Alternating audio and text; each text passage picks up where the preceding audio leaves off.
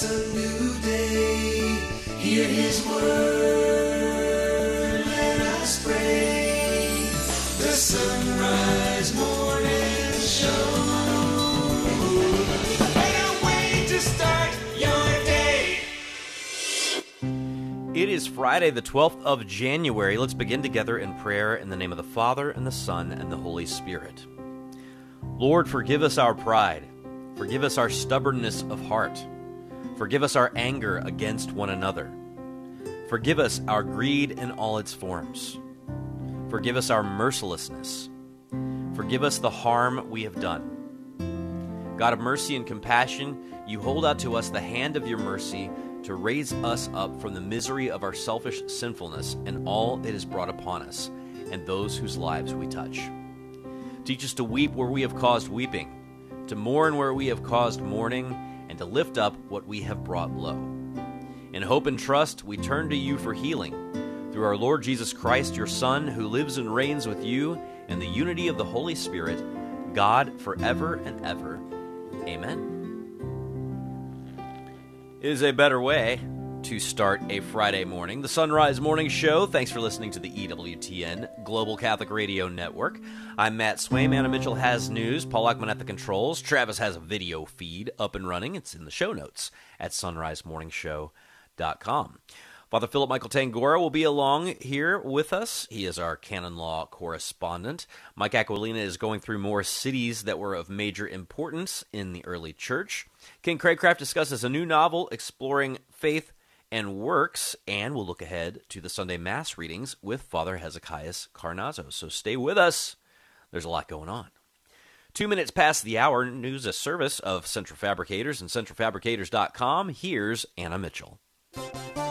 Good morning. Israel will have its day in international court when it responds to South Africa's claims of genocide today. South Africa has accused the state of committing genocide in Gaza in its war against Hamas and presented its case yesterday to the International Court of Justice. Israel has called the allegation baseless. The Biden administration appears to agree, calling the allegations unfounded.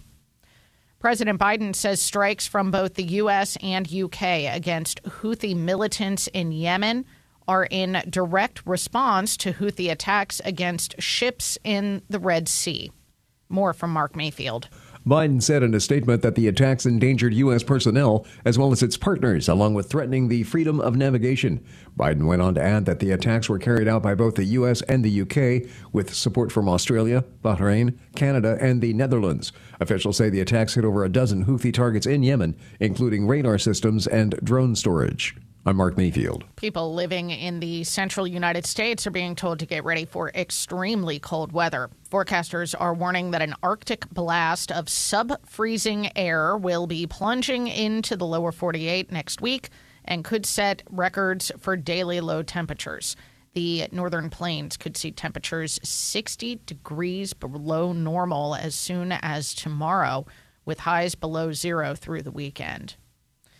Bishop Robert Barron has reaffirmed the Pope's condemnation of surrogate motherhood in his recent State of the World address to diplomats at the Holy See. Bishop Barron, who chairs the U.S. Bishops' Committee on Laity, Marriage, Family Life, and Youth, released a statement saying, quote, the commercialization of women and children in surrogacy is underlined by the belief that there is a right to have a child – the child becomes an object for fulfillment of one's desires instead of a person to be cherished, he said. In this way, the genuine right of the child to be conceived through the love of his or her parents is overlooked in favor of the right to have a child by any means necessary. We must avoid this way of thinking and answer the call to respect human life, beginning with the unborn child. At the same time, he said we cannot dismiss couples who earnestly want children but have serious obstacles in childbearing themselves. He said the church must accompany these couples, saying, quote, the desire to utilize surrogacy might feel like the desire to form a family naturally, but no matter how well intentioned, surrogacy always does grave injustice to the child, any discarded embryos who are our fellow human beings, the commodified birth mother, and the loving union of the spouses. End quote.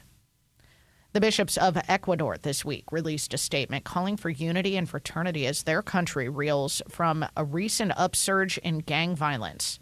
From Vatican Radio, Lisa Zengarini reports. In the statement titled Violence Will Not Prevail, the Ecuadorian bishops called on citizens not to fall into panic and be conditioned by social media while reminding them that the fight against gangs is not only the concern of the government but of every citizen.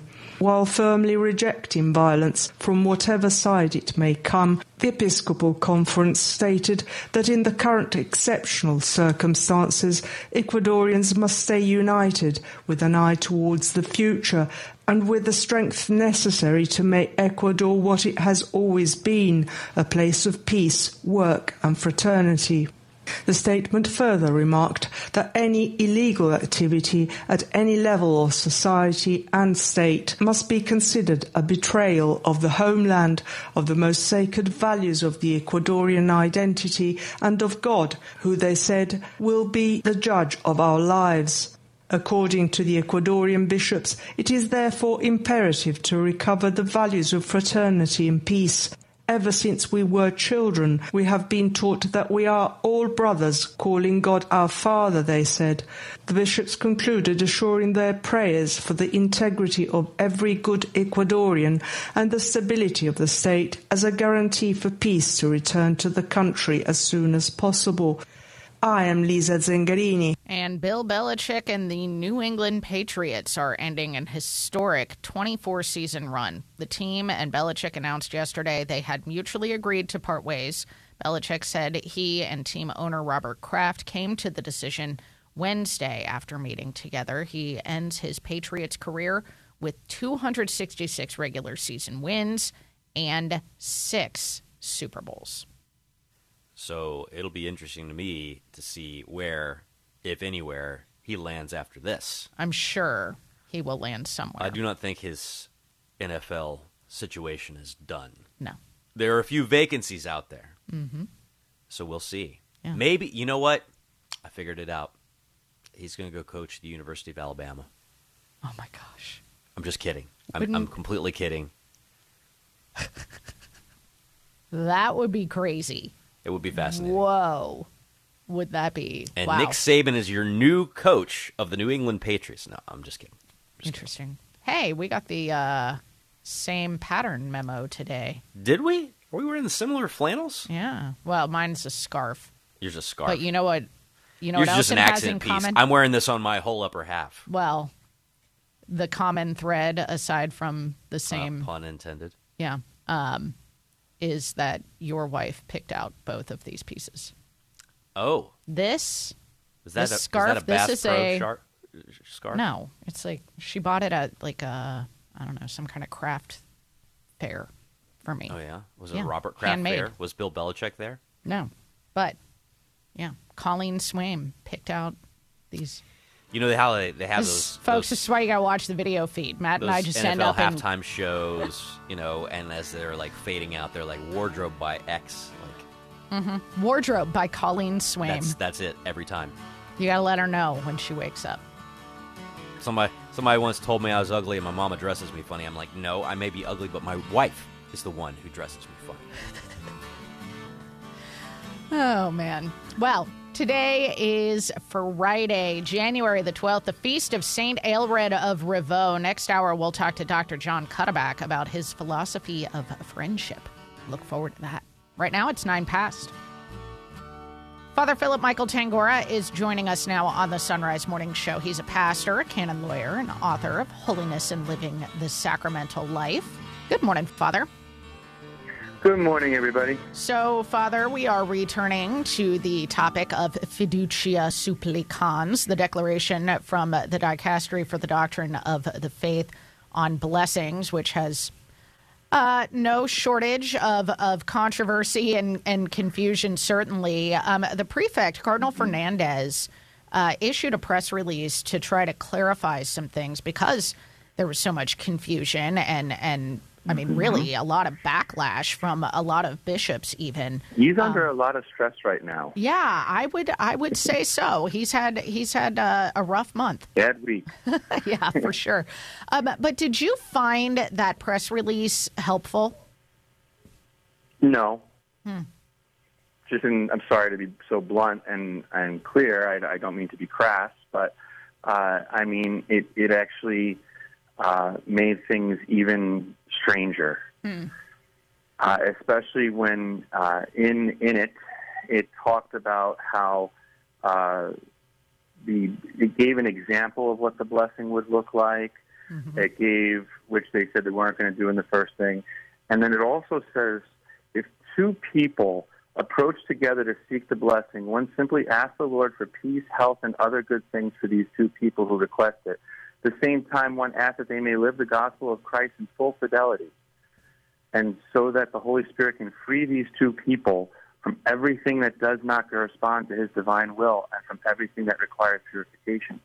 So that leads me to ask: Does the does the blessing have to actually say to dissolve their relationship, which is irregular? Hmm. Interesting. Because if you're saying that the blessing has to call for them to be faithful to the gospel and to the Holy Spirit, and that they are to be freed from everything that does not correspond to His divine will, well, that would be the irregular relationship that they're in. Right.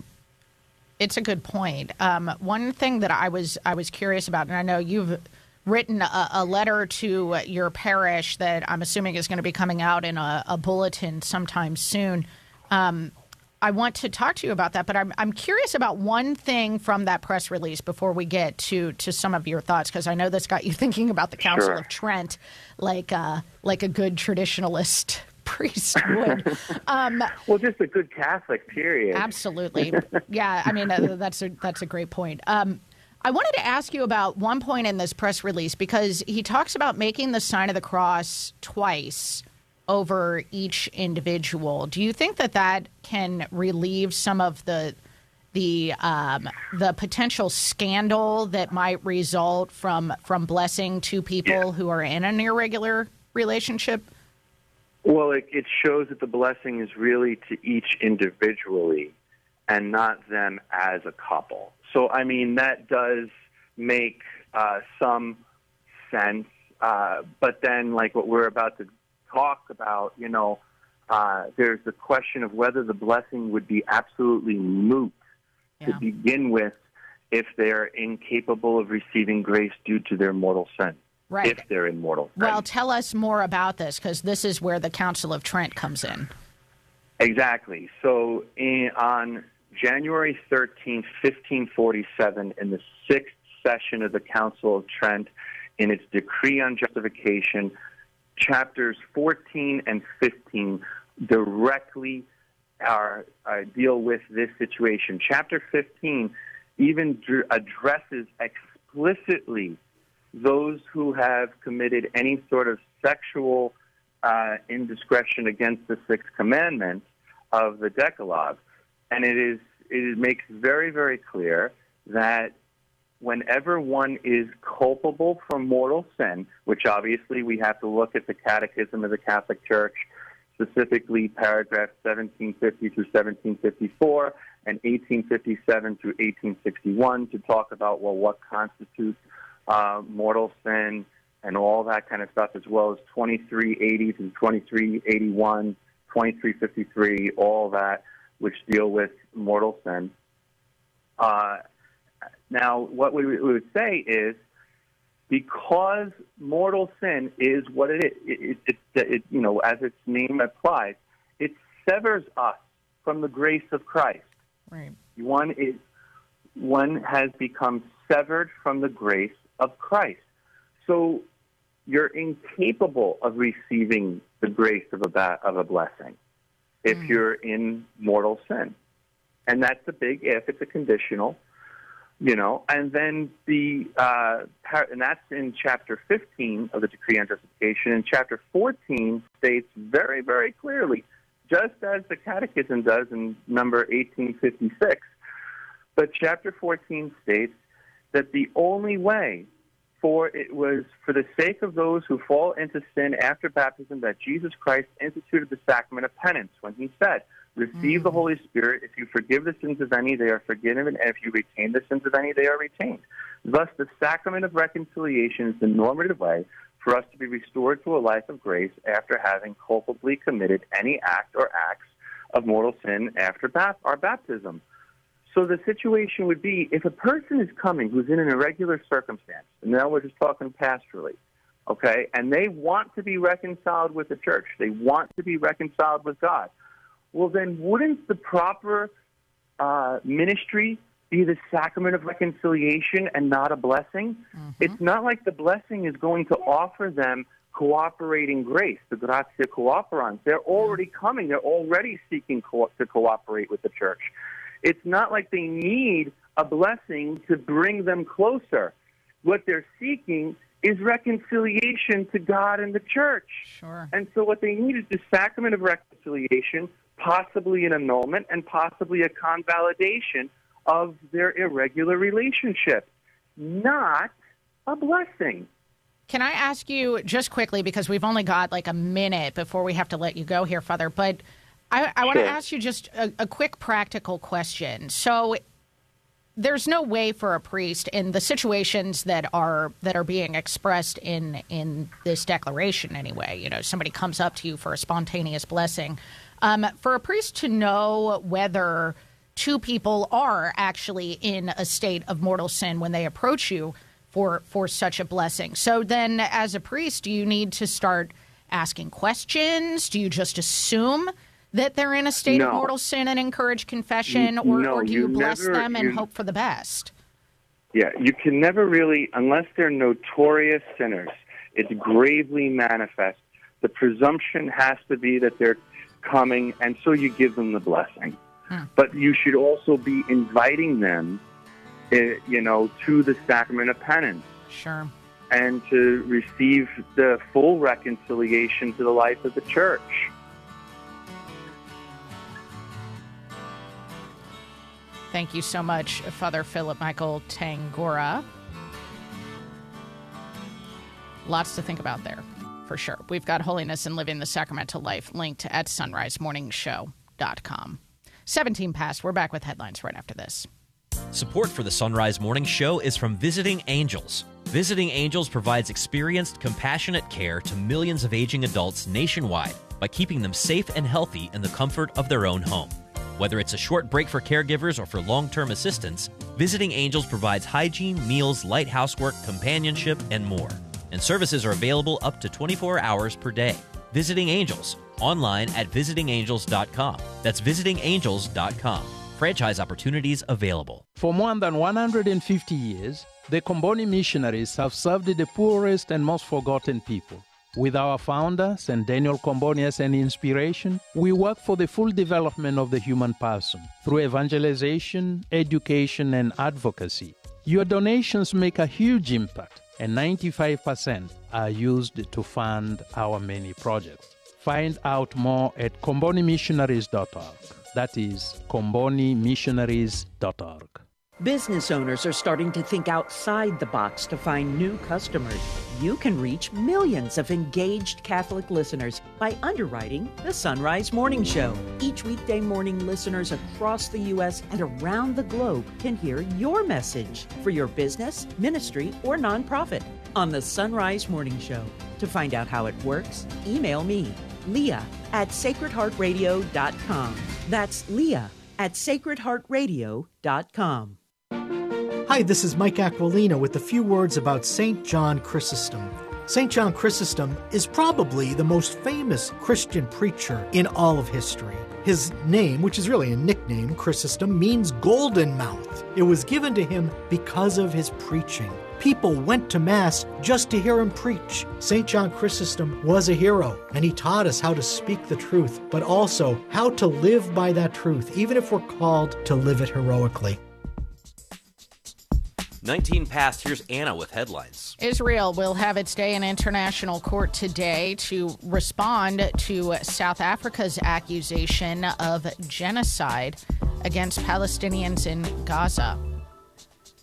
President Biden says strikes from both U.S. and U.K. against Houthi militants in Yemen are in direct response to Houthi attacks against ships in the Red Sea. And the 51st National March for Life is just one week away and we'll have a slightly different route this year. All right, next newscast coming up at half past the hour. Over the weekend, Anna Mitchell, we actually get to celebrate the feast of an Indian convert martyr saint, Saint Devasahayam Pillai, the first Indian layman and convert to be canonized by the church. He was canonized May 15th, 2022. Uh, the announcement had come out a few days earlier, and it just so happened that on uh, May 10th of that year, we were taping an episode of The Journey Home, and one of the people we were taping with was a Hindu convert. Really? And uh, wow. Yeah, who is now actually on staff at the Coming Home Network. Her name is Rakhi McCormick. Uh, and it That's was so awesome. cool to be like sharing a modern day story of a Hindu convert while wow, we're wow, wow. Getting the news of the canonization of the first Indian layman and convert to be canonized. Oh, yeah. by the his church. feast day, January 14th. Yeah, it'll be covered up by Sunday.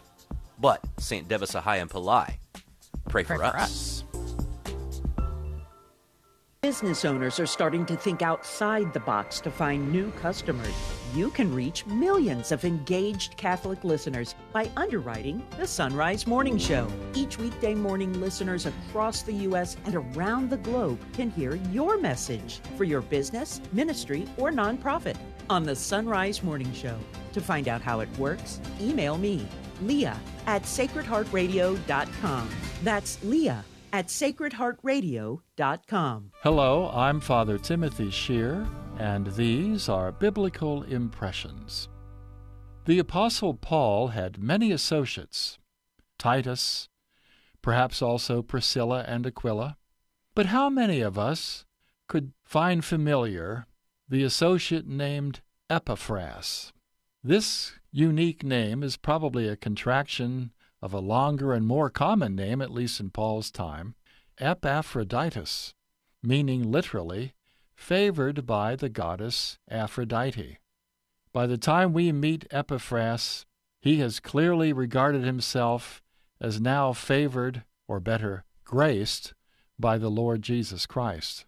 From Paul's remarks in his letter to the Colossians, it was the preaching of this associate Epaphras that got the church started in Colossae. Later, in that same letter to the Colossians, Paul says of Epaphras that he is one of you, a servant of Christ Jesus.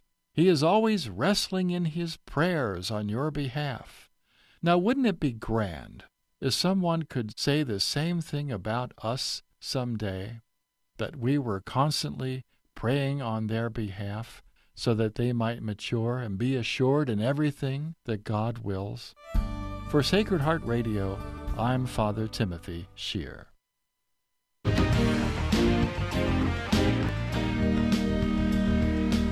The Son Rise Morning Show continues, and from fathersofthechurch.com, we're joined now by Mike Aquilina, who's been going through various cities that are of major importance in early church history. Today, we get to talk about Edessa.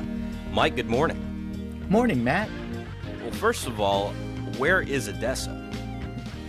Well, it's in a place that people don't usually associate with early Christianity, but it was a vibrant center of early Christianity. We're talking about Asia Minor. It, it wasn't terribly far from Cappadocia and some of the other lands, but Edessa usually doesn't get a lot of notice because it was a borderland between the Roman Empire and the Persian Empire. Now, people, for a lot of reasons, tend to identify uh, the, the Christianity with the Roman Empire. They think that that uh, you know one was was in the other. That the Christians were fighting their battles against the the Roman Empire, and they were persecuted by the Roman Empire. That's true, but it's not the only place on uh, on on earth where where where um, where Christians were persecuted. They were persecuted also by the other great empire, the Persian Empire. Uh, it- the Persians didn't trust Christians. They didn't. They you know they had their own religion, and they believed that Christians were uh, were spies for the Romans. Uh, you know today you'll you'll hear people uh, make this mistake in identification. Even as great a writer, a Catholic writer as Hilaire Belloc said that the faith is Europe and Europe is the faith. And he says it many times in um, in his books. Um, you know, he says Europe is the church. And the church is Europe. The faith is Europe, and Europe is the faith. So he's identifying Christianity with Europe. But as you and I have, have realized, that it wasn't just Europe. You know, we talked about um, about the the the great influence that the African lands had on the development of early Christianity. And, you know, if we're going to be honest and if we're going to understand the dynamics of early Christianity and its development, we have to acknowledge that the Persian lands were also involved in this, and they played a very important role in the development of earliest Christianity. So Edessa had a hard time of it. Being a borderland, sometimes they were Persian, sometimes they were Roman, and it's one of these these these places, these cities that get batted back and forth. You know, it's like a match of tennis with this with the lives of these people. It, it, got batted back and forth, negotiated back and forth between the Persians and the Romans. You watch some of those time lapse maps of you know that part of the world and see how the borders shifted and how radically they shifted and how often they shifted. But I would imagine that if the Romans have their own kind of sort of theological and political persuasions and the Persians have their own theological and political persuasions. There are things about Christianity that would make a certain sense to a Roman mind, and there were certain would be certain things that would make sense to a Persian mind. Mm-hmm. So uh, I, I wonder what kinds of things come out of the Christianity that survives in Edessa. Hmm. Yeah, interesting. There, there's you know, one thing that they they had going for them, the Christians in Edessa, was that was that the language spoken by Edessans was uh, Syriac, and Syriac was a, a, close cousin of the language spoken by Jesus himself. It's a, it was a close cousin of the Aramaic that was spoken in Palestine at the time of Christ. Uh, so you have um, you you have this uh, affinity towards Semitic culture. There was an understanding of Semitic religion in in Edessa that you just don't get anywhere else. So we read the the, the writings of the the Syriac fathers. Uh, Ephraim comes to mind, and Aphrahat comes to mind, and and you find that it's a very Jewish Christianity. It has the feel of of uh, the history of Israel. It has an understanding of the the history of Israel, and and a certain ownership of it. So many of these these early Edessan Christians were probably Jews, and they were very intelligent, very informed Jews. They had they had an understanding of uh, of biblical history. And so that's something that contributed to the development there. And Ephraim, it said, wrote thousands of hymns, and these hymns are just shot through with his understanding of the Old Testament and its typology, pointing forward to the New Testament. So Edessa is uh, is just tremendously valuable in the literary history and uh, and and other aspects of history too of the Christian Church. Well, you mentioned Ephraim the Syrian, doctor of yeah. the church, and Aphrahat. Anybody else we should know from that area? Well, you know, the super celebrity is Saint Jude. Saint Jude. Uh, you know, uh, he's he's got all the devotion these days. It's a 20th century phenomenon, but there, you know, in the last century there was an explosion of devotion to Jude as the patron of uh, of difficult cases, lost causes, however you want to say it. Uh, so there is a lot of devotion to Jude, and it's said that Jude founded the church there. Now he wasn't he wasn't the the first one to to evangelize Edessa because in the account of it that we have, his arrival there, uh, we we see that there were already Christians there, and what he did was he gathered them together, and he and he took the most mature of them, their their men, and he um, he ordained them to the priesthood because you can't have a church uh, until you have the mass. So he really founded the church in Edessa, even though he wasn't the first to evangelize it. So yeah, I'd, I'd point to Saint Jude as the the first Christian super celebrity there. You know, you have one of the apostles evangelizing your city. Well, you've got a lot more to say about Edessa and uh, you've got a podcast at CatholicCulture.org on your Way of the Fathers work that you've been doing, which Dr. Jim Papandrea has also now taken up. Uh, and we've got CatholicCulture.org linked at sonrisemorningshow.com so people can check that out. But if listeners want to find uh, your work, your books, uh, and the things that you've done to help explore and explain the early history of the church. How do they find you? Well, the best place to find my books at the best price is CatholicBooksDirect.com. CatholicBooksDirect.com. My own website is FathersOfTheChurch.com. It's all linked at sonrisemorningshow.com. Mike, thank you as always. Have a great day. Thanks for having me on, Matt. Half past, here's Anna with news. Good morning. People living in the central U.S. are being told to get ready for extremely cold weather. Forecasters are warning that an Arctic blast of sub freezing air will be plunging into the lower 48 states next week and could set records for daily low temperatures. The northern plains could see temperatures 60 degrees below normal as soon as tomorrow, with highs below zero through the weekend.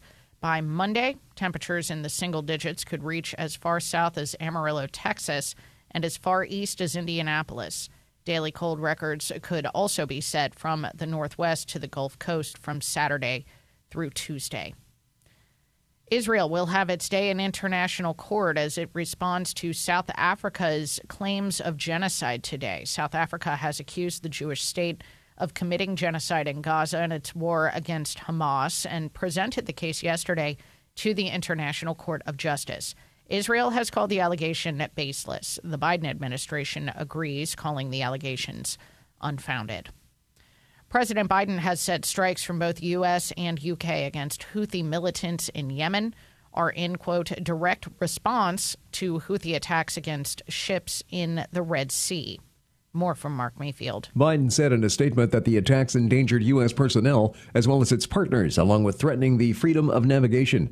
Biden went on to add that the attacks were carried out by both the U.S. and the U.K., with support from Australia, Bahrain, Canada, and the Netherlands. Officials say the attacks hit over a dozen Houthi targets in Yemen, including radar systems and drone storage. I'm Mark Mayfield. The 51st National March for Life is just one week away and will have a slightly different route this year. Organizers say in order to mark not only our victory in Dobbs, but also our need to maintain a presence in Washington, we will also march past the Capitol and finish between the Capitol and Supreme Court, saying, quote, we will give witness to the inherent dignity of the human person to pro life and pro abortion legislators, legislators alike, helping them understand that we will not cease advocating for women and children until every life is protected. End quote. Pope Francis met yesterday with members of an institute of secular priests, stressing that secularity means serving and bearing witness to the kingdom of God in this world. From Vatican Radio, Joseph Tulloch reports. Members of the Institute of the Missionary Priests of the Kingship of Christ are diocesan or secular rather than religious priests. They live in various parts of the world under the jurisdiction of local bishops. Their encounter with the Pope took place as part of the Institute's 70th anniversary celebrations, and members presented Pope Francis with the floor plan of a new training centre under construction in Burundi. Pope Francis began his speech by underlining the value of secularity in the life and ministry of priests. Secularity, he stressed, is not synonymous with secularism. Secularity, he said, is in fact a dimension of the Church, having to do with its mission to serve and bear witness to the kingdom of God in this world. It follows from this, said the Pope, that priests, as well as lay people, are called to live secularity out. Pope Francis went on to praise the priest's way of living out this secular vocation. Members of the Institute, he said, live according to the Franciscan charism and are thus formed for humble, available, and fraternal service. Pope Francis brought his speech to a close by quoting a line from the Institute's Prayer to the Sacred Heart, which members recite every day. May we be in solidarity with and friends of the people, apostles of kindness and truth, so that the gospel might become the heart of the world. The Secular Institute of the Missionary Priests of the Kingship of Christ was established in October 1953 in the Church of St. Damiano in Assisi. The centre which the Institute is constructing in Burundi will be dedicated to Archbishop Michael Courtney, who served as the Apostolic Nuncio to the country from 2000 and was shot to death there in 2003. He played a significant role in national reconciliation in the country. I'm Joseph Tulloch. The bishops of Ecuador are calling for unity and fraternity as their country reels from an upsurge recently in gang violence. The Catholic News Agency reports the bishops put out a statement this week as a state of emergency had been declared in the wake of several gang related disturbances, including the takeover of a television station. The bishops said in their statement, quote, any activity contrary to the law in any area of society in the state must be considered a betrayal of the homeland, the most sacred values of what it means to be Ecuadorian, and God, who will be the judge of our lives. End quote. And the Knights of Columbus have announced a project to restore the baldacchino over the high altar in St. Peter's Basilica in Rome ahead of the 2025 Jubilee year. That's the news. It's The Son Rise Morning If the cold winter mornings make you want to stay in bed, it's time to get some Mystic Monk coffee or tea to help make kicking off the covers a little easier. And when you head to their site by clicking the link at sonrisemorningshow.com, you earn us a commission on your purchase without spending anything extra. While you're at our site, be sure to check out our online store where you can buy Son Rise Morning Show mugs and travel mugs. Get a mug and link to Mystic Monk Coffee at sonrisemorningshow.com. That's sonrisemorningshow.com. Business owners are starting to think outside the box to find new customers. You can reach millions of engaged Catholic listeners by underwriting the Son Rise Morning Show. Each weekday morning, listeners across the U.S. and around the globe can hear your message for your business, ministry, or nonprofit on the Son Rise Morning Show. To find out how it works, email me, Leah at sacredheartradio.com. That's Leah at sacredheartradio.com. The Baltimore Catechism asks, What words should we always keep in mind? We should always keep in mind these words of our Lord and Savior Jesus Christ. What does it profit a man if he gain the whole world and suffer the loss of his own soul? For the Son of Man shall come in the glory of his Father and his angels, and then he will render to every man according to his works. What indeed can I trade for something infinite? Can I trade even the world for my soul? No. My soul then is something that is given to me as a gift, to be cultivated just as a gardener cultivates his plants and trees, so that in eternity I might bear fruit for the living God. What a beautiful thought it is then that Jesus has given me this soul to prepare to see him when he comes with the glory of his Father and all of the angels. Lord Jesus Christ, have mercy on me, a sinner. I have tried to keep the faith until death, to be with you now and forever. Reflecting on the Baltimore Catechism, I'm Dominican Father Ezra Sullivan.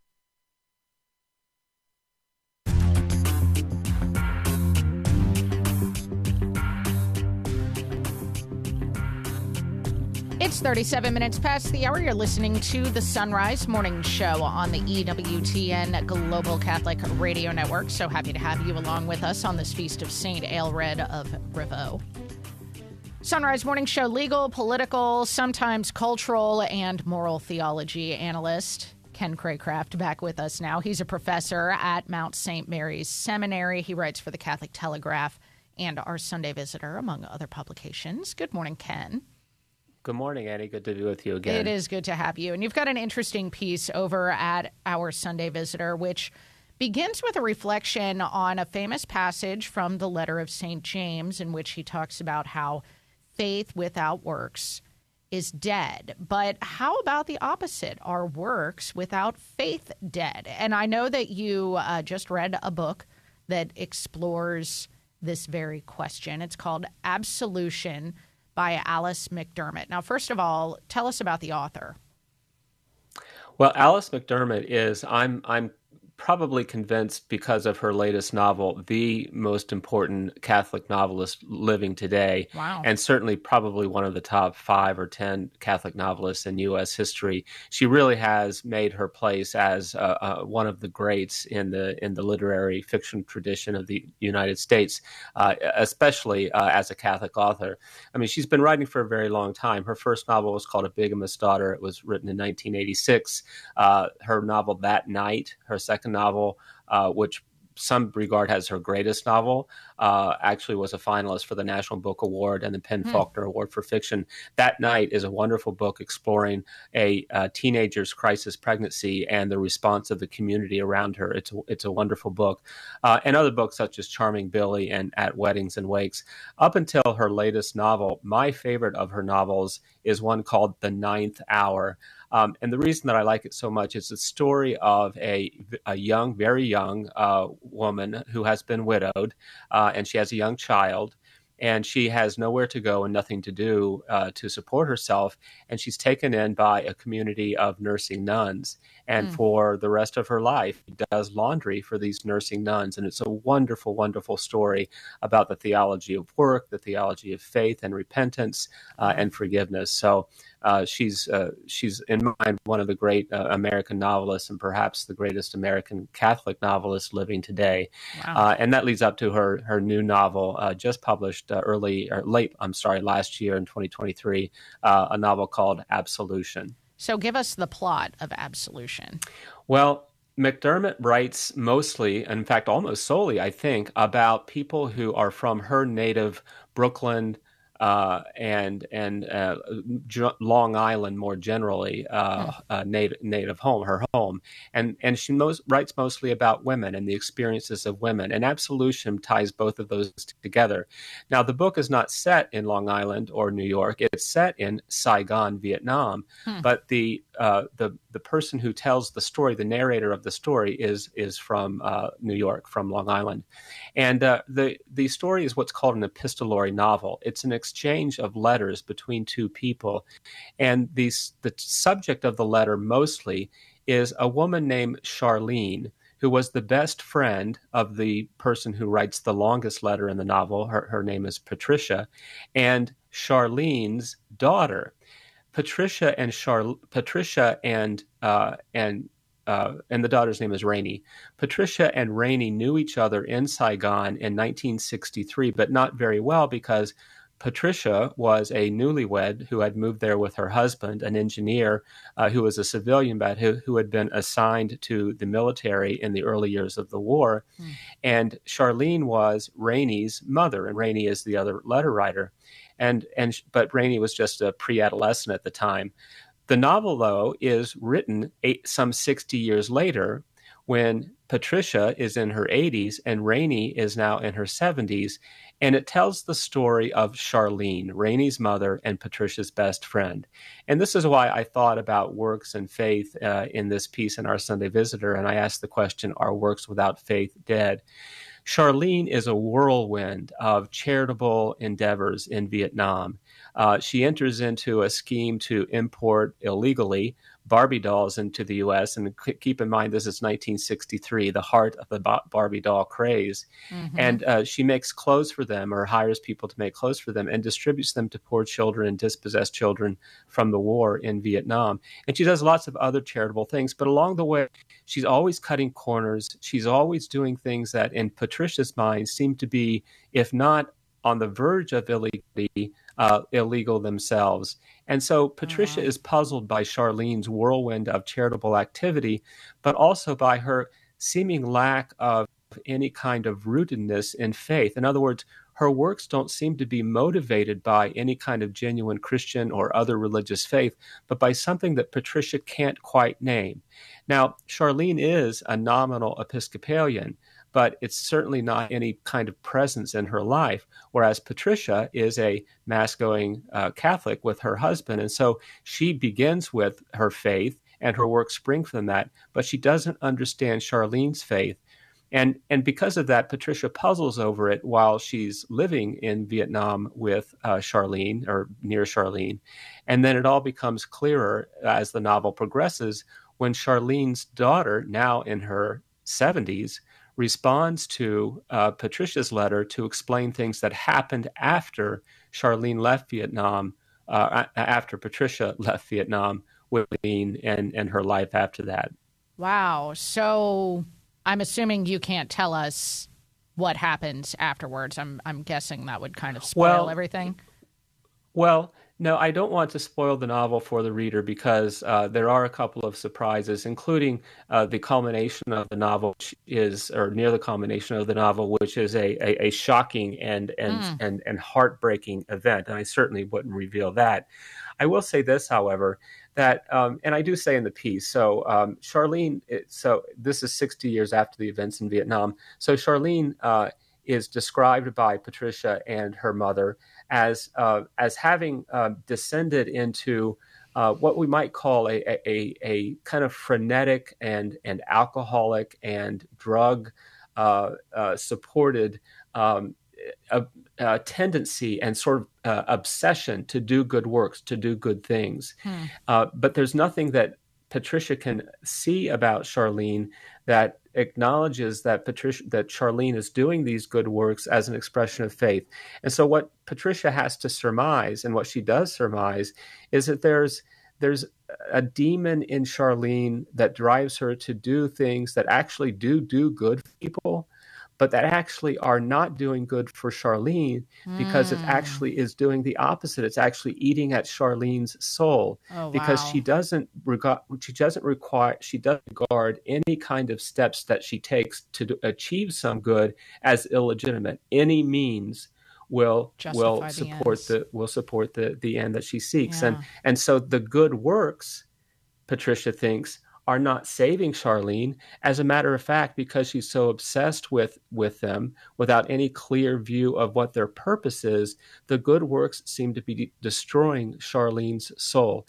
And it's a it's a very powerful meditation on the need for absolution. That's the name of the book, because what Patricia sees is that Charlene is seeking absolution. She doesn't know what from, but she does know that Charlene is seeking it in all the wrong ways. And that's and and when we look at it that way, Annie, we see Charlotte, we see ourselves in Charlene oftentimes when we think that we can save ourselves by our good works, and that's really what James is about. And the Protestant uh, accusation against Catholics is that we we we say that works can save us, which of course is is not true. We don't say that at all. We say that the merits of Christ save us, the resurrection of Christ saves us, but we do acknowledge that works can bear grace both to the person who does them and to the person who receives them. Works are grace bearing, just like many other things are grace bearing, sacramentals and so forth.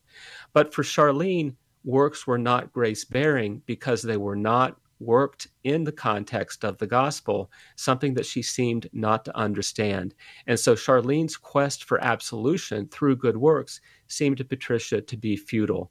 And I think that's a lesson that we can learn from the novel in a very powerful way as we look at the way that she struggles with, with wanting to be redeemed, but not knowing how. Whoa. There's so much more that I would love to talk to you about concerning this theme, and perhaps we can pick it up some other time, Ken, because there's so much more to be said about living in the image and after the likeness of Jesus Christ when it comes to our good works and how that works toward our salvation. But Sadly, we've run out of time today. So I encourage folks to go uh, read your piece over at our Sunday Visitor, which is linked at sonrisemorningshow.com. Ken, thank you. Thank you, Annie. All right, it is 13 till. Father Hezekias Carnazzo joins us next. Support is from Solidarity Health Share. Do you have an insurance plan that pays for everything, even things that violate your beliefs? Have you ever felt there has to be a better way, but didn't know you had any options? If you answered yes, I've got some good news for you. There is a better way and a more affordable way. Solidarity HealthShare can save you hundreds of dollars each month while actually supporting your beliefs. Because the best news is that Solidarity HealthShare costs a whole lot less than insurance. It's time to jump in and put your money where your faith is and put some money back into your wallet at the same time. Join Solidarity HealthShare, a faith based healthcare sharing community. Prices start as low as $384 a month for families. Call to see how much you can save 844 334 3245. That's 844 334 3245.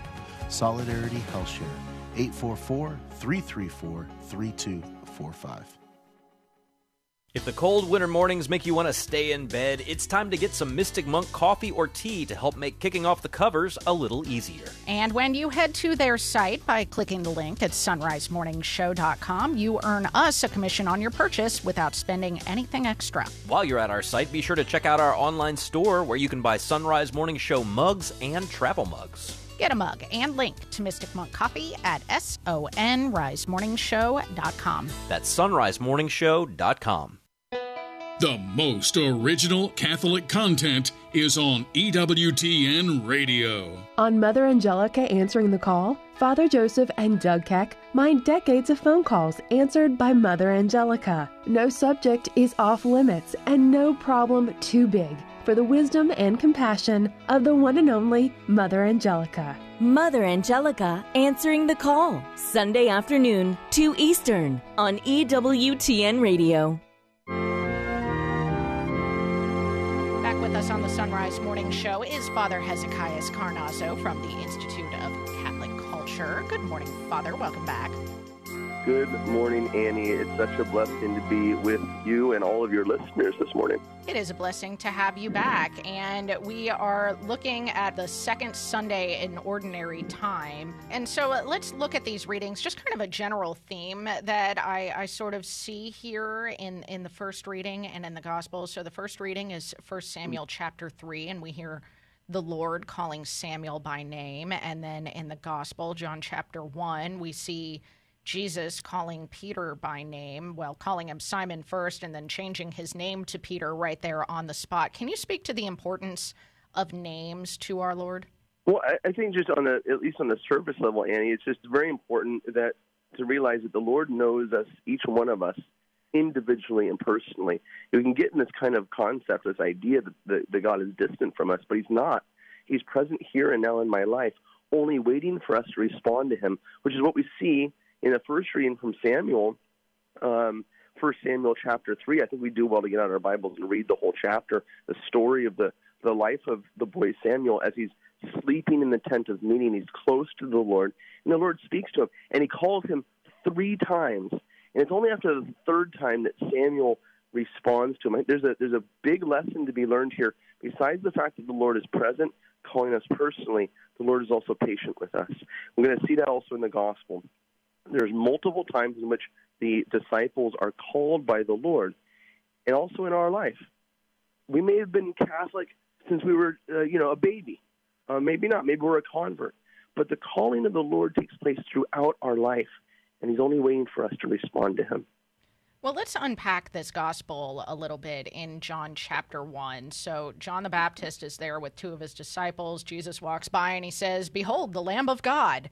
And those two disciples just pick up and follow Jesus. And I find it interesting. Jesus turns around and looks at them and says, What are you looking for? And they say, Rabbi, where are you staying? And then Jesus yeah. says, Come and you will see. And they spent yeah. the day with Jesus. And then they couldn't wait any longer. They had to go bring more people to him.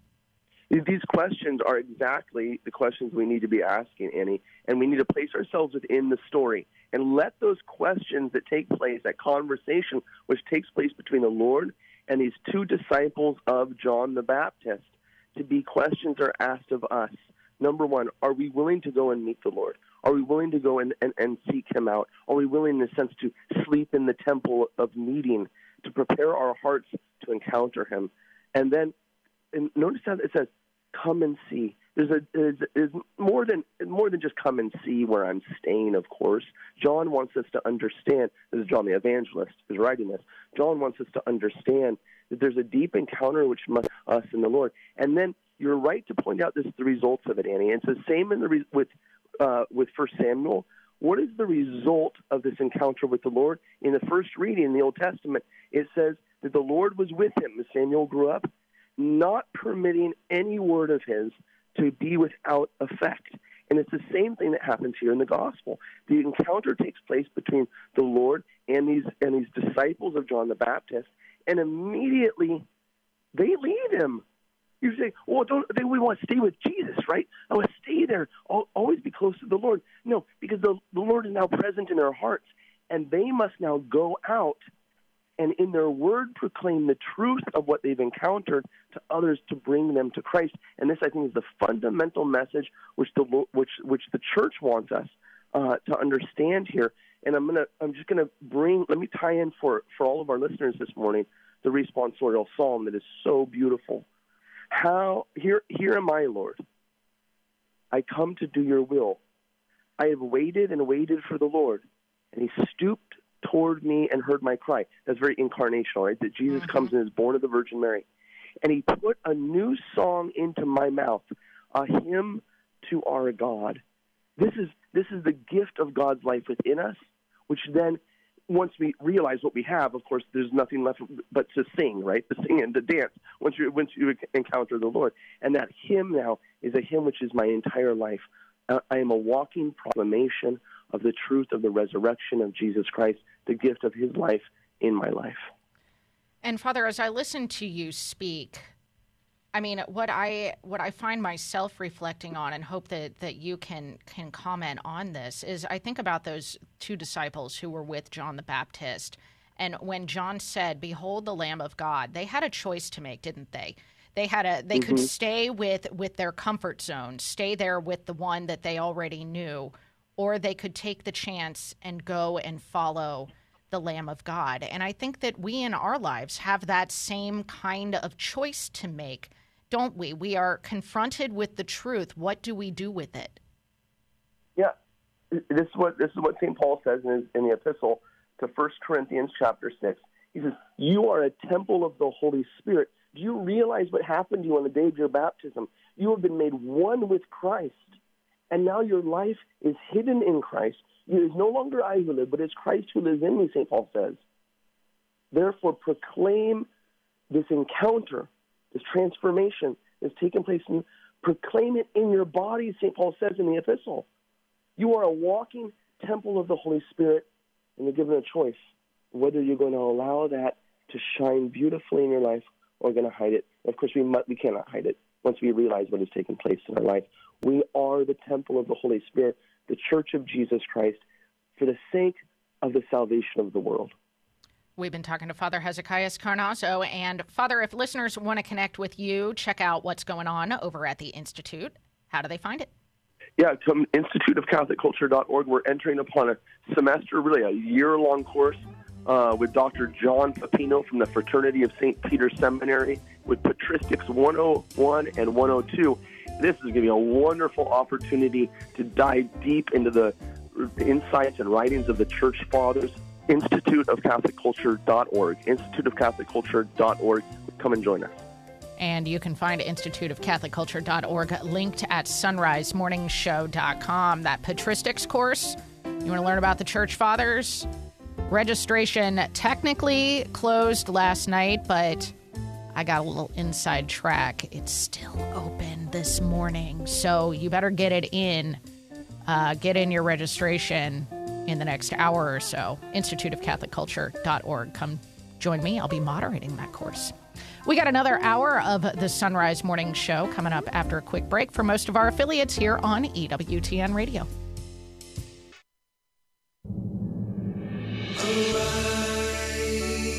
It's a new day. Hear his word, let us pray. The Son Rise morning show. A way to start your day. It is Friday, the 12th of January. It's the feast of St. Aelred of Rievaulx. Let's pray a prayer written by him in the name of the Father, and the Son, and the Holy Spirit.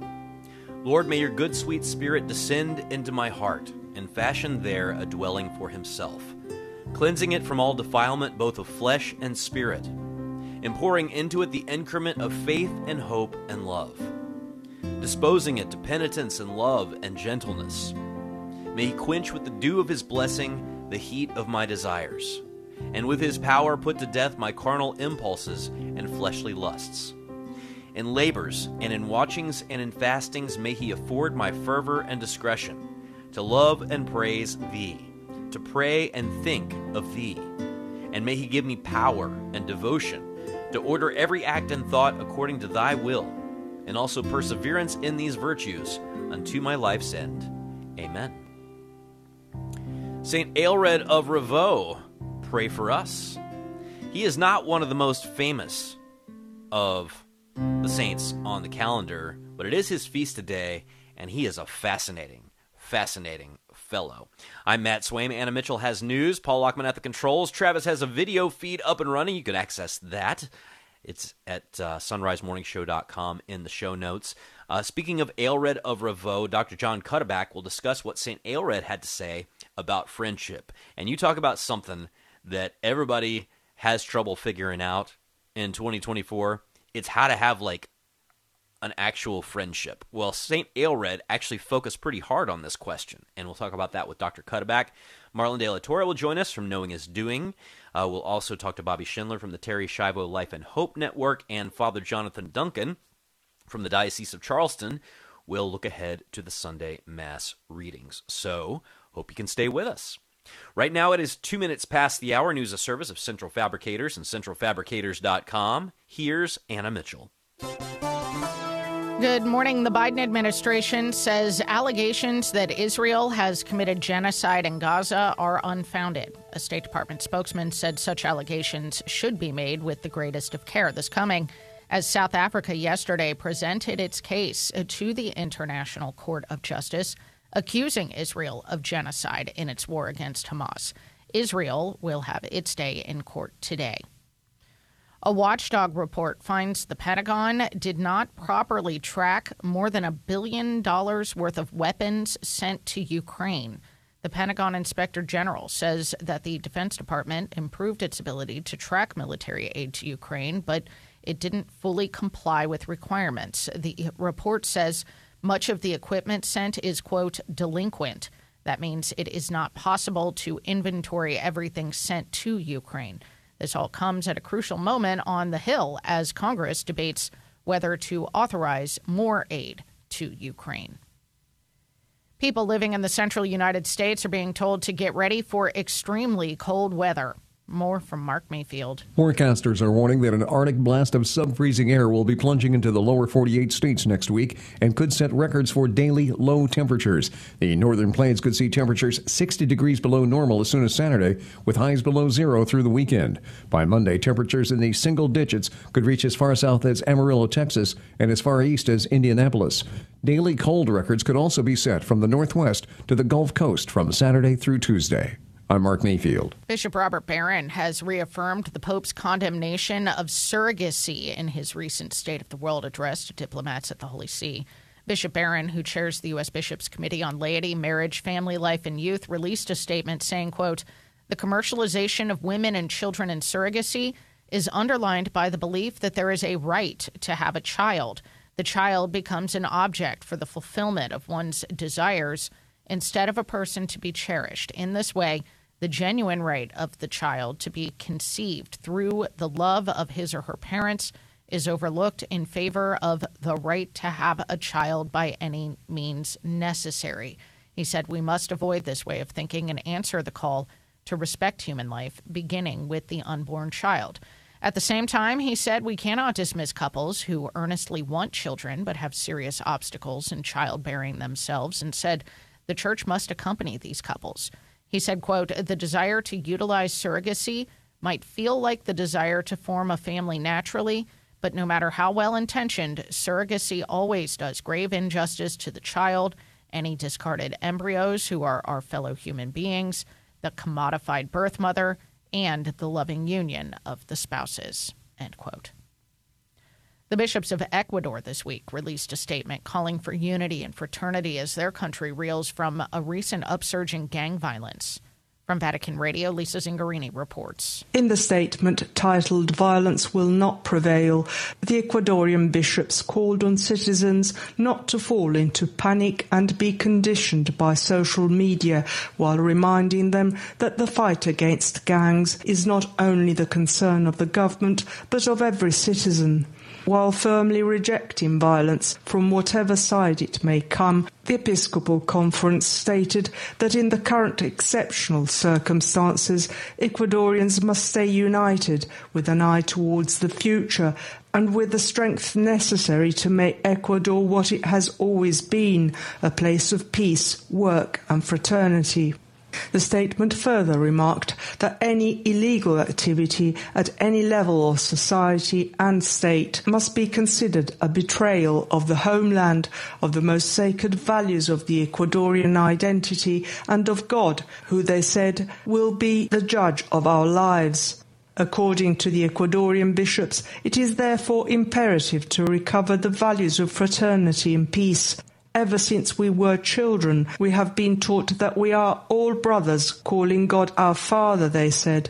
The bishops concluded assuring their prayers for the integrity of every good Ecuadorian and the stability of the state as a guarantee for peace to return to the country as soon as possible.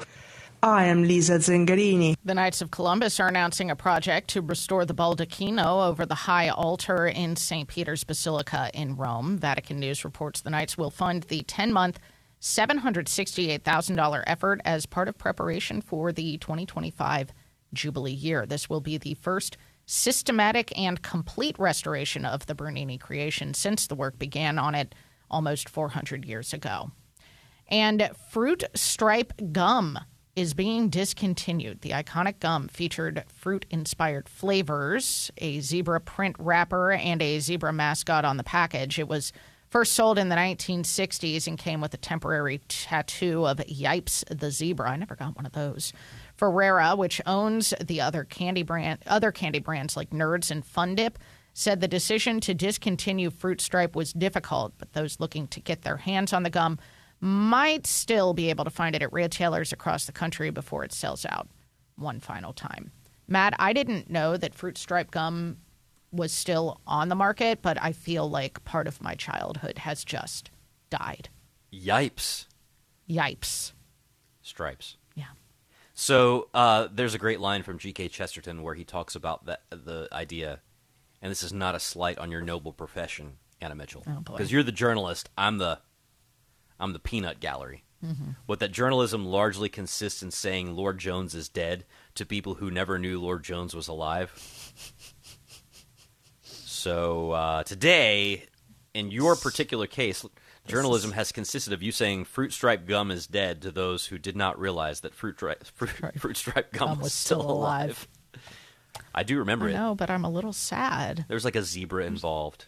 Yeah. Well, this was the this was the gum I always wanted when I was a kid. Okay. It I was more like a the bubble gum. tape guy. The gum was oh, I did. Oh, It's six feet of bubble gum for you, not, Not them. them. Isn't it amazing how many gum commercial slogans we remember? hmm yeah. I wanted fruit stripe bubble tape. That's I, I had forgotten about bubble tape. Juicy fruit Also was, juicy was fruit. bound to move me. Yeah. Oh gosh, and I also what was wanted that to double song? my pleasure and double my fun with doublemint. I'm trying to remember the extra stuff, but I can't. I can't. Hubba Bubba. Is Hubba Bubba discontinued yet? Oh boy. I don't know. I don't know. I don't know. Well, we gotta. I'm gonna have to chew on this one for a little while. Oh dear. I'm sorry, Anna Mitchell. You, you. I'm gonna blame you for this entire segment. I'm sorry. You were to blame for everything. Oh, we're having a little trouble getting Dr. John Cuddeback at the moment, so we got to keep talking. Can you? You, you want me to parade more gum references out there? Triple dent gum will make you smile, Anna Mitchell. Wow, I'm like. Do you remember back in the day? I got you like a. It was a It's Christmas that big present. red freshness goes right through it. Your fresh breath goes on and on while you chew it. Neat. I. So this okay, this actually comes back to something we've talked about with Catherine Fishlock. Something actually I think we've talked about with Dr. Cuddeback before, and mo- possibly even Dr. Jared Stout. The idea of when you sing things, you remember them. And it turns out that the gum the gum industry knows this. Do we have Dr. Cuddeback? We do. All right. It's 11 past. Back with us now on the Son Rise Morning Sh- Back he's a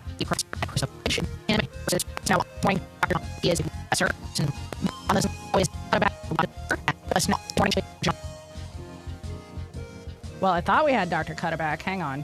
Back with us now on the Sun is Dr. John Cuddeback. He is a philosophy professor at Christendom College. You can find him and his resources, which are all free, online at life-craft.org.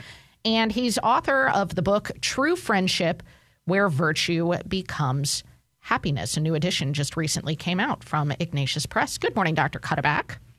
Good morning, Annie. So we're discussing Saint Aelred of Rievaulx today. His feast is January 12th, and uh, he was a 12th century Cistercian abbot who wrote a book called Spiritual Friendship. And you dedicate a new chapter in your book to his teachings on friendship. So, Doc, we hear in the book of Revelation Jesus is the Alpha and the Omega, the beginning and the end. What are the implications of that truth when it comes to the meaning and nature of friendship? How you put your question. Thank you. The, the, the, there it is. I mean, this is this is this is Saint Aelred's incredible insight about about friendship. That really, for me, was so it was so life changing. It was it was so perspective changing. The the main assertion is not that it's not that uh, you know, another great teacher on on friendship. St. Thomas Aquinas. It's not that St. Thomas doesn't think this, but St. Aelred just hones in on it. That's why he's just such a great guide in this and, and inspiration. That God's plan to draw us to friendship with Himself. So that's the great end of human life, the goal. That that gives reason to everything else that God does for us, with us, that He's drawing us towards friendship with Himself. That is the origin of His arranging all of the relationships in our life and calling us to live in specific ways in them. And so, uh, uh, so you can simply put it, friendship with God is the beginning and the end of everything in our life, including and especially the relationships and friendships that we have. In other words, that they, their ultimate meaning comes from serving friendship with God, helping us prepare for friendship with God. That's the very reason for their coming to be at all. And it's that from which should arise the richest relationships in our life, should arise from a shared love for God and focus on Him. So, friendship, if we're taking it seriously, is meant to prepare us for friendship in the next life. Um, that's quite, uh, I mean, wow when you think about it that exactly. way because how many of us just kind of fall into what we think is a friendship i mean what is required to have a true yeah. friendship dr Cuddeback? yeah well again that's the exact right question to ask because when you, when we think about that annie it helps us see more clearly how you might say the, the very nature of friendship itself shows us how it is intrinsically a honing thing, something to bring us to become more ourselves. And so here, St. Aelred holds, and again, it's the, it's the bread and butter of Aristotle and St. Thomas Aquinas. Real friendship demands growth and virtue. Real friendship demands that we have a certain character. And, you know, we, we can see this in our own experience. We, the, more we go on in life, whether it's the friendship in marriage or, or all the, any of the other major friendships in life, to really be able to do in them what we are called to do, what clearly those relationships themselves are calling for, it requires that we grow in character. Mm. And there it is. Wow, oh, actually, this is not an accident. This isn't a whoops, well, that worked out nicely. Everything is divine providence. Everything is a plan to make us be more that way. So I just, I, I love, I love to stop and do a quick meditation of look around in your life. Look at the relationships that you're that you're challenged in, that you're struggling in, and and and realize God is intimately a part of this. God is intentionally giving us the opportunity to discover something about Himself, something about ourselves, something about what He's calling us to do by recognizing, even in those relationships that are not going as well as they could have, that's part of the plan too. That's going to grow us too. Well, thank you so much, Dr. John Cuddeback. You can find his website, life-craft.org, linked at sonrisemorningshow.com. Go pick up a book, uh, copy of his book on friendship, uh, where there's a chapter on St. Aelred. Let's take a look at weather across the nation. A lot of people preparing for a lot of cold weather. Low pressure system will be traversing the northeast across the mid south and into the Great Lakes and strengthening along the way, helping to make storms more intense in some places. The bulk of precipitation will be concentrated this morning along the Mississippi, Mississippi River Valley from the Gulf Coast to Minnesota. By evening, it'll shift toward the east coast. Moderate to heavy snow showers will be taking place across the upper Mississippi Valley through the Great Lakes. Rain showers and thunderstorms will spread from the mid Mississippi and Ohio valleys down to the Gulf Coast and into the southeast and mid Atlantic. Thunderstorms across the deep south and southeast could be severe. High winds are also expected to pose the potential for down trees and power outages in the Midwest and the deep south through central Appalachia. Out west, snow showers will be commonplace throughout the northern and central Rockies. The Pacific Northwest will get some precipitation, snow along the Cascades, and rain showers to the west. Few pockets of the nation will stay mostly dry today, including the southwest and the southern high plains. Lots of weather happening. Stay safe out there. 17 past. We got headlines coming up next. Support is from Solidarity Health Share. Do you have an insurance plan that pays for everything, even things that violate your beliefs? Have you ever felt there has to be a better way, but didn't know you had any options? If you answered yes, I've got some good news for you. There is a better way and a more affordable way. Solidarity Health Share can save you hundreds of dollars each month while actually supporting your beliefs. Because the best news is that Solidarity Health Share costs a whole lot less than insurance. It's time to jump in and put your money where your faith is and put some money back into your wallet at the same time. Join Solidarity Health Share, a faith based healthcare sharing community. Prices start as low as $384 a month for families. Call to see how much you can save 844 334 3245. That's 844 334 3245. Solidarity Health Share 844 334 3245.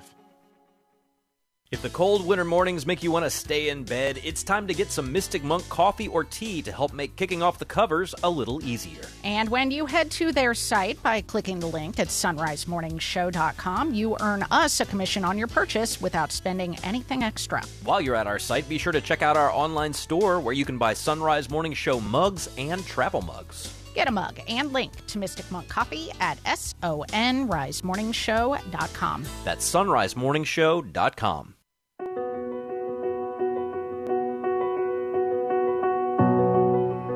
Catechism in a Year with me, Father Mike Schmitz, is coming soon to Catholic Radio. Encounter God's plan of sheer goodness for us, revealed in Scripture and passed down through the tradition of the Catholic faith as we journey together toward our heavenly home. Bible in a Year and Catechism in a Year with Father Mike Schmitz, starting Monday at 10 p.m. Eastern, 7 p.m. Pacific on EWTN Radio.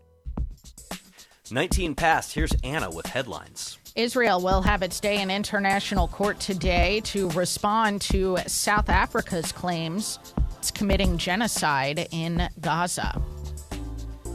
The 51st National March for Life is just one week away. It'll have a slightly different route this year. And the Knights of Columbus are announcing a project to restore the Baldacchino in St. Peter's Basilica ahead of the 2025 Jubilee year. I have all kinds of questions during your newscast. Most of them are not really that important to ask. But I have I have Okay. one related to the Baldacchino. Yeah. Uh, the second question is going to be what is a baldacchino? The first Okay. question is is it two C's and one N or one Ah, C and two N's? Baldacchino. B As a bald uh, human, I care. It's like a cappuccino.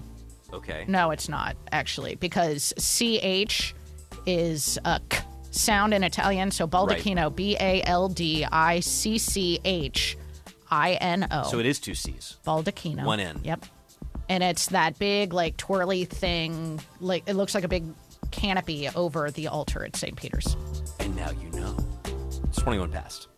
Cold winter mornings make you want to stay in bed. It's time to get some Mystic Monk coffee or tea to help make kicking off the covers a little easier. And when you head to their site by clicking the link at sonrisemorningshow.com, you earn us a commission on your purchase without spending anything extra. While you're at our site, be sure to check out our online store where you can buy Son Rise Morning Show mugs and travel mugs. Get a mug and link to Mystic Monk Coffee at sonrisemorningshow.com. That's sonrisemorningshow.com. Business owners are starting to think outside the box to find new customers. You can reach millions of engaged Catholic listeners by underwriting the Son Rise Morning Show. Each weekday morning, listeners across the U.S. and around the globe can hear your message for your business, ministry, or nonprofit on the Son Rise Morning Show.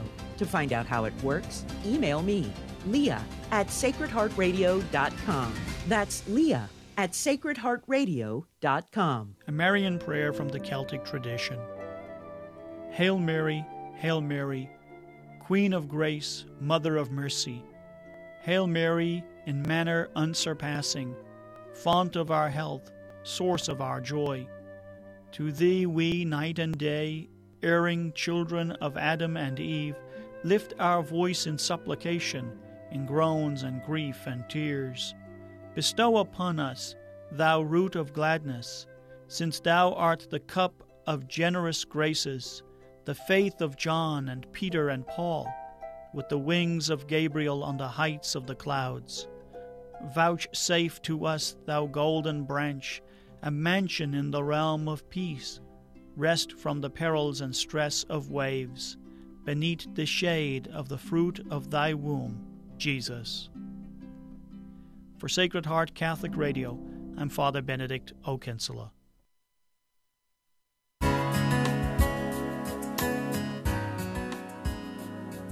Marlon De La Torre is back with us now on the Son Rise Morning Show, Senior Director of the Department of Evangelization for the Diocese of Columbus. He writes at knowingisdoing.org. Good morning, Marlon. Go Bucks. Good morning, Annie. Go Bucks. So, church teaching on sexuality mm. is certainly making the headlines lately. Um, there's really, I mean, really no way to cover everything in a short segment like what we have. Absolutely. But Absolutely. I want to start here. Okay. Why does the church care at all about sexuality? Oh, gosh, it's a beautiful question. Uh, uh, because we're, we're, creatures meant to be intimate, first and foremost, with God. And two, we want to be sure that that intimacy is always properly ordered. And what I what I mean by intimacy is that you you try to always seek the will and the good of the other person. So God's intention was to to make man and to make man and woman specifically to have a, a perfect continence or a perfect relationship or a covenant, and that was ruptured, then after that rupture, we are given the opportunity to continue to recover that sacredness and that beauty.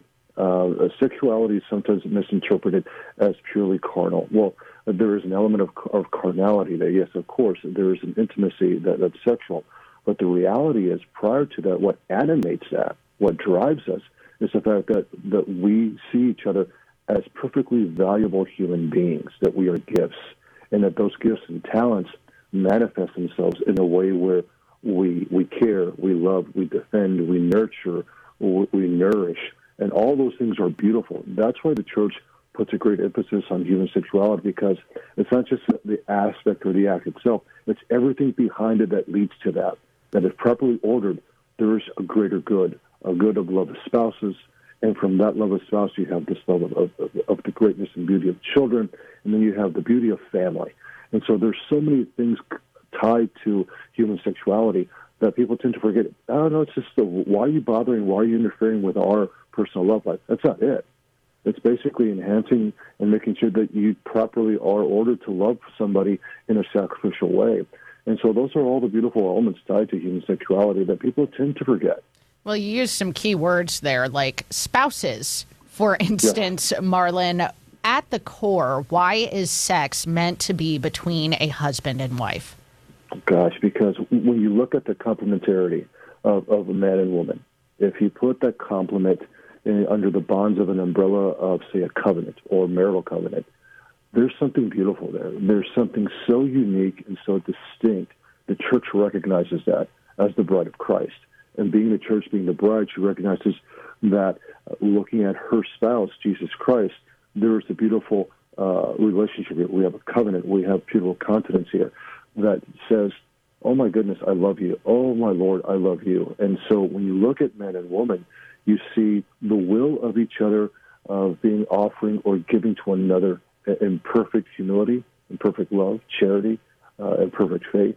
And so the church recognizes that covenant, and that bond is vital for society. It's vital for the properly ordered human condition. Without it, we can't continue. The church recognizes that. And so uh, this gift of sexuality is part of that beautiful covenantal element that allows man and woman under the bonds of matrimony to continue to grow, nourish, mature, and really uh, promote Christ uh, very accordingly. And we see the model of the Holy Family of serving as that beautiful gift of relationship that exists that the church brings forth to us each day. And yet, as you, excuse me, and yet, as you say, um, there is that element of carnality, which means that yeah. there can be a lot of temptations for mm-hmm. us humans who like pleasurable things. And you've mm-hmm.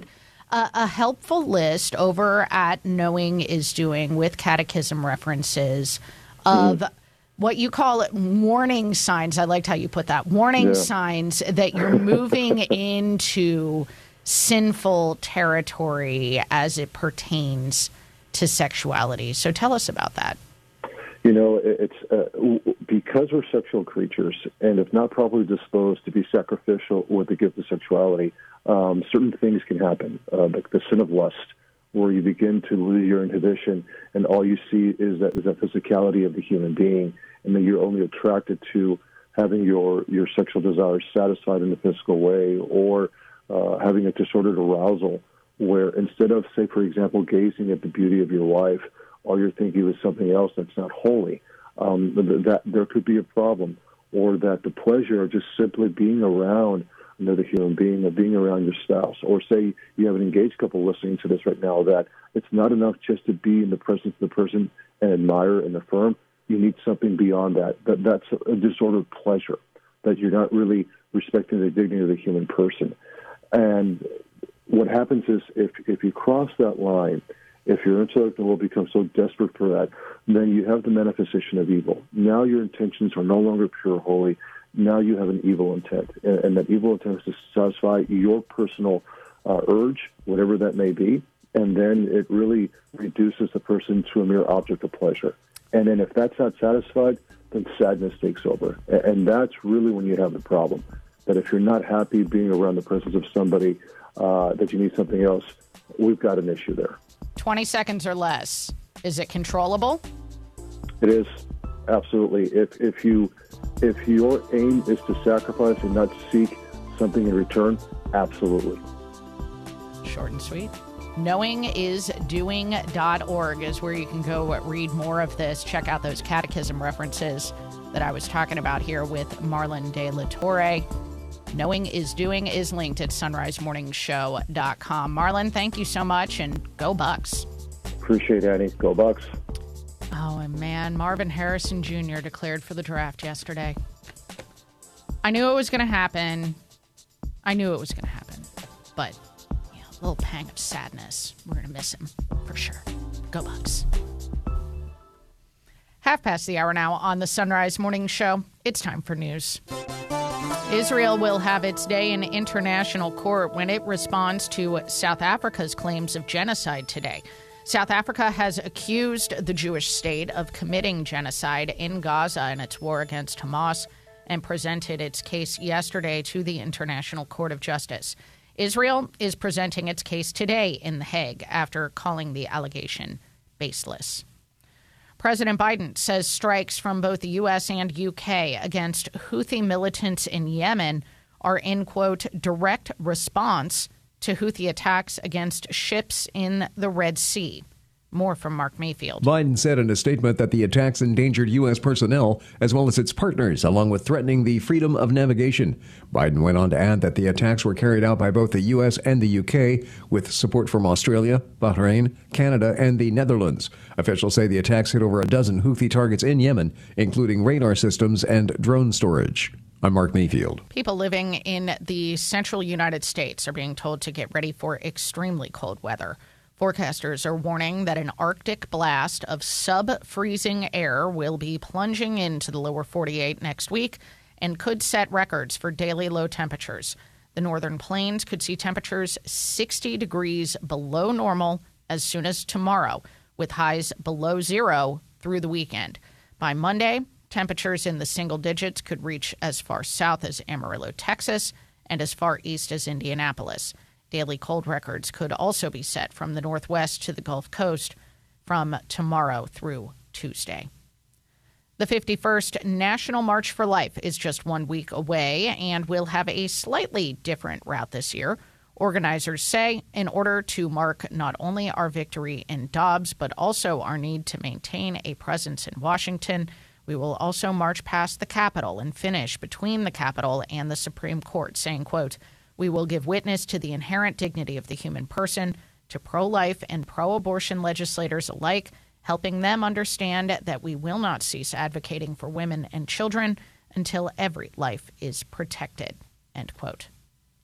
Pope Francis met yesterday with members of an Institute of Secular Priests, stressing that secularity means serving and bearing witness to the kingdom of God in this world. From Vatican Radio, Joseph Tulloch reports. Members of the Institute of the Missionary Priests of the Kingship of Christ are diocesan or secular rather than religious priests. They live in various parts of the world under the jurisdiction of local bishops. Their encounter with the Pope took place as part of the Institute's 70th anniversary celebrations, and members presented Pope Francis with the floor plan of a new training centre under construction in Burundi. Pope Francis began his speech by underlining the value of secularity in the life and ministry of priests. Secularity, he stressed, is not synonymous with secularism. Secularity, he said, is in fact a dimension of the Church, having to do with its mission to serve and bear witness to the kingdom of God in this world. It follows from this, said the Pope, that priests as well as lay people are called to live secularity out. Pope Francis went on to praise the priest's way of living out this secular vocation. Members of the Institute, he said, live according to the Franciscan charism and are thus formed for humble, available, and fraternal service. Pope Francis brought his speech to a close by quoting a line from the Institute's Prayer to the Sacred Heart, which members recite every day. May we be in solidarity with and friends of the people, apostles of kindness and truth, so that the gospel might become the heart of the world. The Secular Institute of the Missionary Priests of the Kingship of Christ was established in October 1953 in the Church of St. Damiano in Assisi. The centre which the Institute is constructing in Burundi will be dedicated to Archbishop Michael Courtney, who served as the Apostolic Nuncio to the country from 2000 and was shot to death there in 2003. He played a significant role in national reconciliation in the country. I'm Joseph Tulloch. Passengers on the Alaska Airlines flight where the door blew off last week are suing Boeing. The aircraft's left side door plug detached last Friday mid flight, causing the cabin to depressurize and forcing an emergency landing. The lawsuit says the incident caused economic, physical, and emotional pain for those on the flight. The lawsuit comes as the FAA has opened an investigation into Boeing's quality control. The investigation will focus on whether the company failure to make its the company failed to make sure its products adhered to approved designs. And Bill Belichick and the New England Patriots have announced they are ending a historic 24 season run, parting ways mutually agreed upon. That's the news. It's 35 past the hour.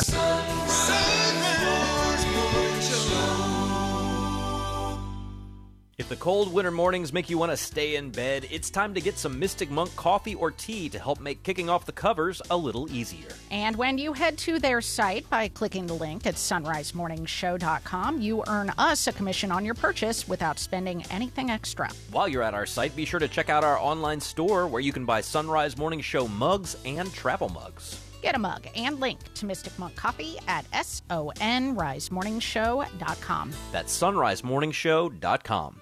I'm Father Timothy Schehr, and these are Biblical Impressions. One of the great women of faith in the Bible does not even have a name. We read her story in the second book of Kings, and there she is simply called the woman from Shunem. She welcomed the prophet Elisha into her home. After a long time, she and her husband even added a room to the house for the prophet Elisha. She wanted nothing from this world in return, but she did receive a gift from God. She and her husband, long without children, were blessed with a son. Years went by until one day the child took sick and died in his mother's arms. What did she do? she went straight to the prophet Elisha, knowing that as a prophet of God, he was an agent of life. Elisha prayed over the child, and his life was returned to him. In a world so choked with the desire for things, this woman looked for something more, something intangible, a close relationship with God. She did not crowd God out with other interests. She was not too busy to listen. The space for God in her world opened the way to new life. For Sacred Heart Radio, I'm Father Timothy Schehr.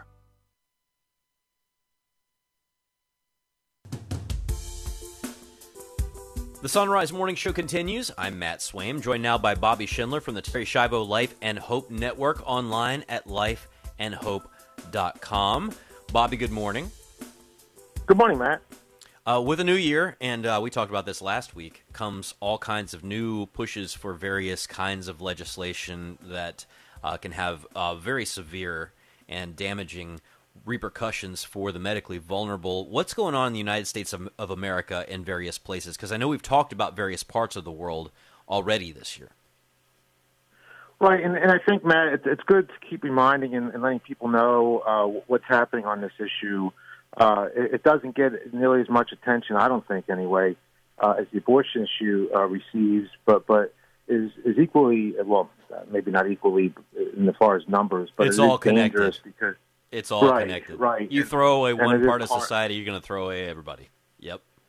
That absolutely, Matt, and that's why we fight so hard and advocate so hard for for people that are vulnerable to to, to this death movement. And Alex Schadenberg, he's the uh, director, executive director of Euthanasia Prevention Coalition. He works out of Canada, but he really is very good at watching what's happening here in the United States.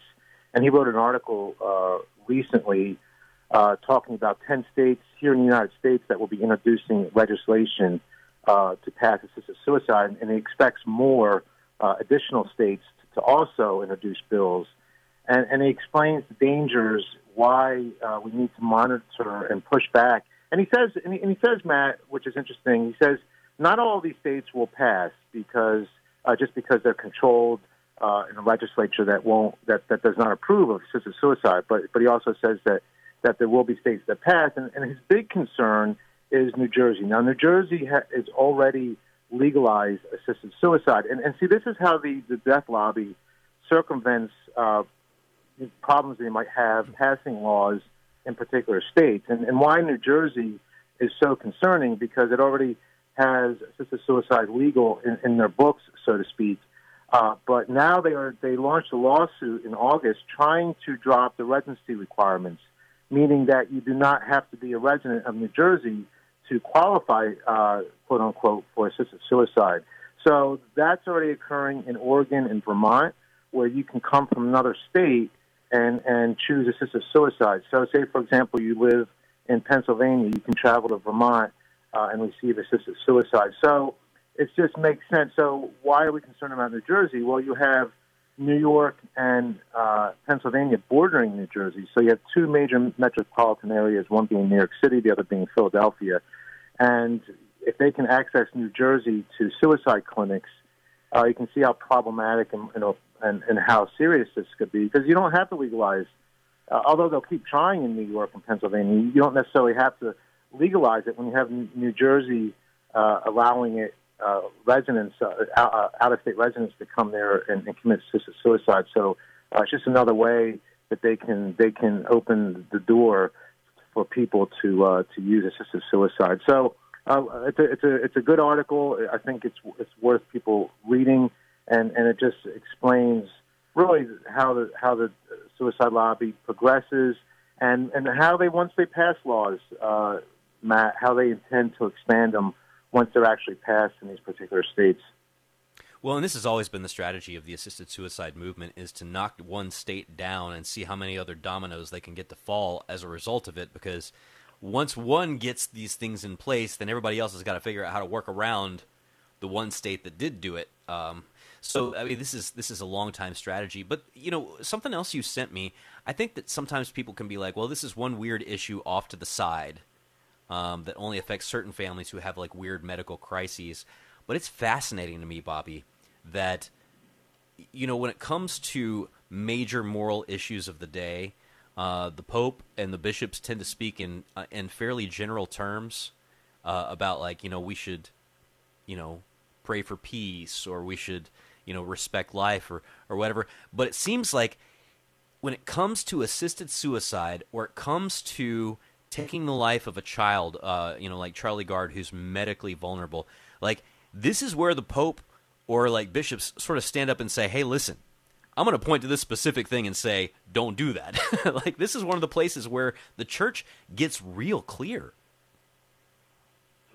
Right, and and and we see we're seeing that right now in, in Minnesota, and, and it's really encouraging, Matt, because we need leadership to to really uh, uh, publicly condemn what's happening, particularly with assisted suicide and euthanasia. And it's one of my frustrations that we don't get more leadership uh, letting the uh, faithful Catholics know, and, and really the public know, just how serious uh, assisted suicide is, and it's a violation against the teachings of the Church. And, and recently, uh, Bishop now Minnesota is trying to pass assisted suicide, and, and even though what Bishop Barron says and condemns assisted suicide from Minnesota obviously applies uh, everywhere. So because it is it is against the teachings of the Church, and and Bishop Barron, I mean, he does not mince mince words, and, and he explains uh, clearly with clarity why this is wrong. And he says he says uh, this one quote. He says, even if a dying person found himself in great pain,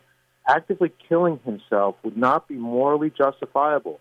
The reason is that the direct killing of the innocent is, in the language of the church, intrinsically evil, which is to say, incapable of being morally sanctioned, no matter how extenuating the circumstances or how beneficial the consequences. And that, that was just that was just January 8th in an article by the uh, Catholic News Agency. So it's it's really encouraging, as I said, Matt, that we have uh, someone like Bishop Barron who is so publicly condemning assisted suicide and euthanasia and I and I hope we see more of this from leadership because Catholics need to know uh, that, that that this is wrong, and we need to fight back and push back against uh, legalizing it in, in whatever state we live. And in some ways, Bobby, this is much more of a bipartisan issue than uh, even the abortion question. You know, sometimes uh, because of the way things have fallen and because of well stuff that's way too complicated to explain here, uh, the abortion question can fall like really neatly across conservative and liberal lines. But here's a question where we've seen some interesting ground and some interesting headway made uh, because, you know, if you're going to target the disabled, if you're going to target the poor, if you're going to target uh, people with mental illness, uh, then both the left and the right kind of perk up on that. you know, we got some ground to to to meet on uh, on both sides of the aisle on some of these assisted suicide questions, and I'm hoping that we do more of that coming in through the, the new year and moving forward. You know, you're exactly right, Matt. And, and again, uh, much of this does not get it's, it's omitted by our, our mainstream media. In fact, the disability community is really a strong advocate against assisted suicide. And if you know anything about the disability community, they're not they. Lean left. You know, yeah. That, oh, they sure do. they absolutely do, which is a little strange to me. What, what, why they, they hold that position on, on certain life issues. But nonetheless, uh, in the fact, we saw it in my sister's case. There were, there were, I don't know if people realize this. Do you know there was 40 local and national disability groups that were supporting the life of my sister? I mean, you'll, you'll rarely find that in the mainstream media because they didn't want to identify this as a disability issue. And, and we see that in, in the uh, in the assisted suicide and euthanasia issue just just as well. And, and I think you're right. This crosses the aisle.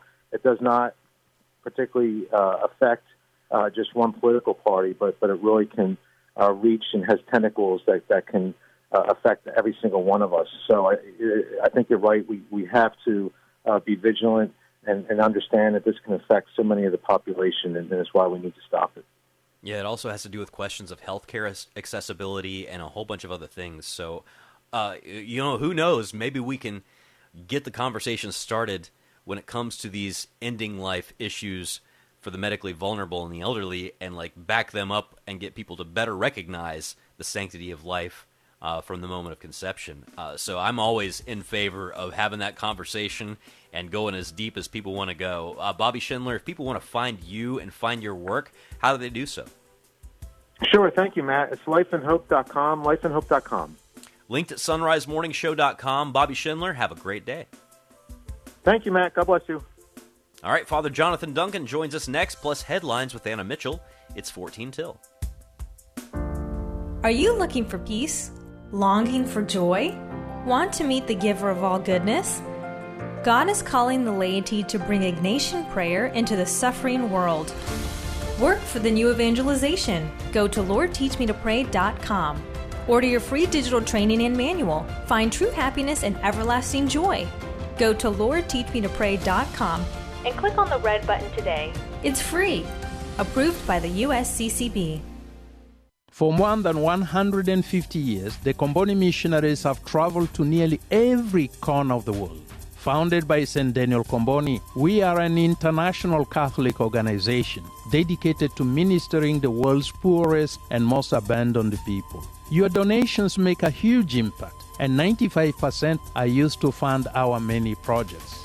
Find out more at combonimissionaries.org. That is combonimissionaries.org. Business owners are starting to think outside the box to find new customers. You can reach millions of engaged Catholic listeners by underwriting the Son Rise Morning Show. Each weekday morning, listeners across the U.S. and around the globe can hear your message for your business, ministry, or nonprofit on the Son Rise Morning Show.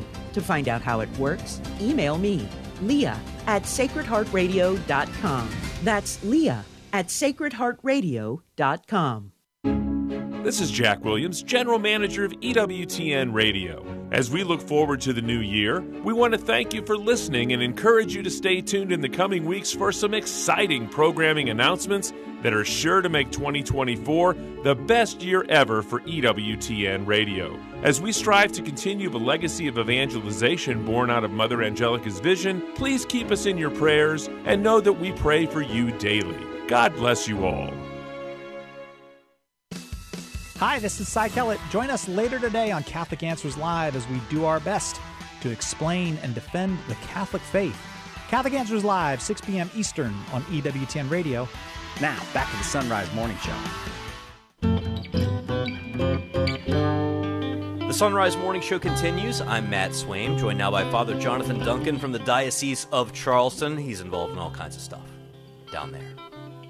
I say down there. Uh, as far as he's concerned, I'm up here. So, Father Duncan, good morning. Good morning, Matt, and you are way up there. I'm way on, way on up there, way on up there.